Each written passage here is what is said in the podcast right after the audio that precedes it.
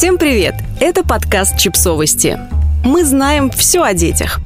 Семейный психолог о том, почему нас бесит, что дети залипают в телефонах. Периодически сомневаться в правильности своего поведения – это нормально. Ведь осознанное родительство как раз и характеризует не только своевременным обнаружением проблем, но и умением искать и находить новые рабочие решения возникших непониманий. Однако до сих пор множество родителей денно и ночно бьются со своими детьми в поисках решения величайшей проблемы нового времени – детского злоупотребления гаджетами. Так как же быть в подобной ситуации? Запрещать, разрешать или, может, пытаться не замечать? В этом подкасте мы с помощью семейного психолога Артема Скобелкина хотим поделиться пятью шагами решений этой непростой, но распространенной и, к счастью, решаемой проблемы.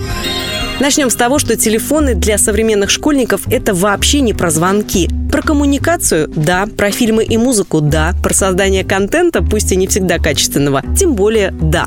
Но не про звонки, потому, кстати, многих взрослых ужасно раздражает недоступность ребенка, когда ему звонишь. В туалет с телефоном, спит и ест с телефоном, а как позвонишь, вечно не берет трубку, жалуются родители. Умение детей использовать телефон на полную, находясь в одних и тех же приложениях, это своего рода социальный клей, позволяющий им быть на одной волне друг с другом. Поэтому избавлять детей от них, заменяя их кнопочными тапками, вряд ли стоит. А вот влиять на умение ребенка своевременно и добровольно откладывать телефон в сторону точно нужно.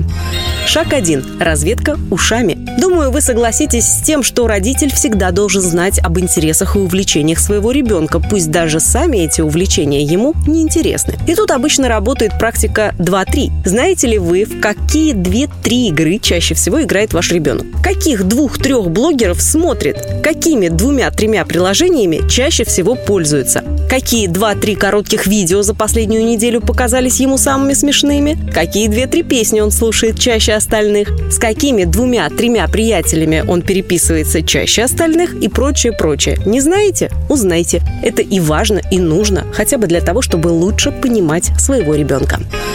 Шаг 2. Заинтересуйтесь его увлечением. Предлагаем вам самим перенять у вашего сына или дочери какое-то одно интересное для него или нее занятие в телефоне. Выражать не только формальный интерес к тому, чем увлекается ребенок, но и самим увлечься этим – интересный опыт для родителей. К тому же у вас появится как минимум одна дополнительная тема для обсуждения, в которой вы можете совсем не разбираться.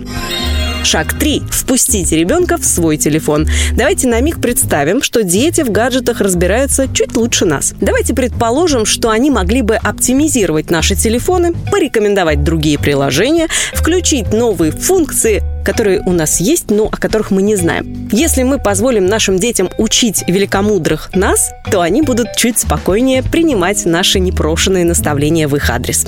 В завершении хотели бы привести немного космический пример. Давайте представим, что наши дети, например, с Плутона, планеты, отвечающей за свободу, шалость и любопытство. И мы с вами этих плутонианцев сами пригласили к себе в гости жить вместе с нами все их детство. Они ведут себя по-плутониански, развлекаются по-плутониански, а нас это раздражает. И, наверное, в таком случае это нам вначале нужно выучить их язык и начать с ними общаться, чтобы затем приучить их еще и к нашему языку и заинтересовать нашим распорядком жизни. Осваивайте интересы своих детей, делитесь с ними своими и учите их полезному, светлому и доброму на их языке.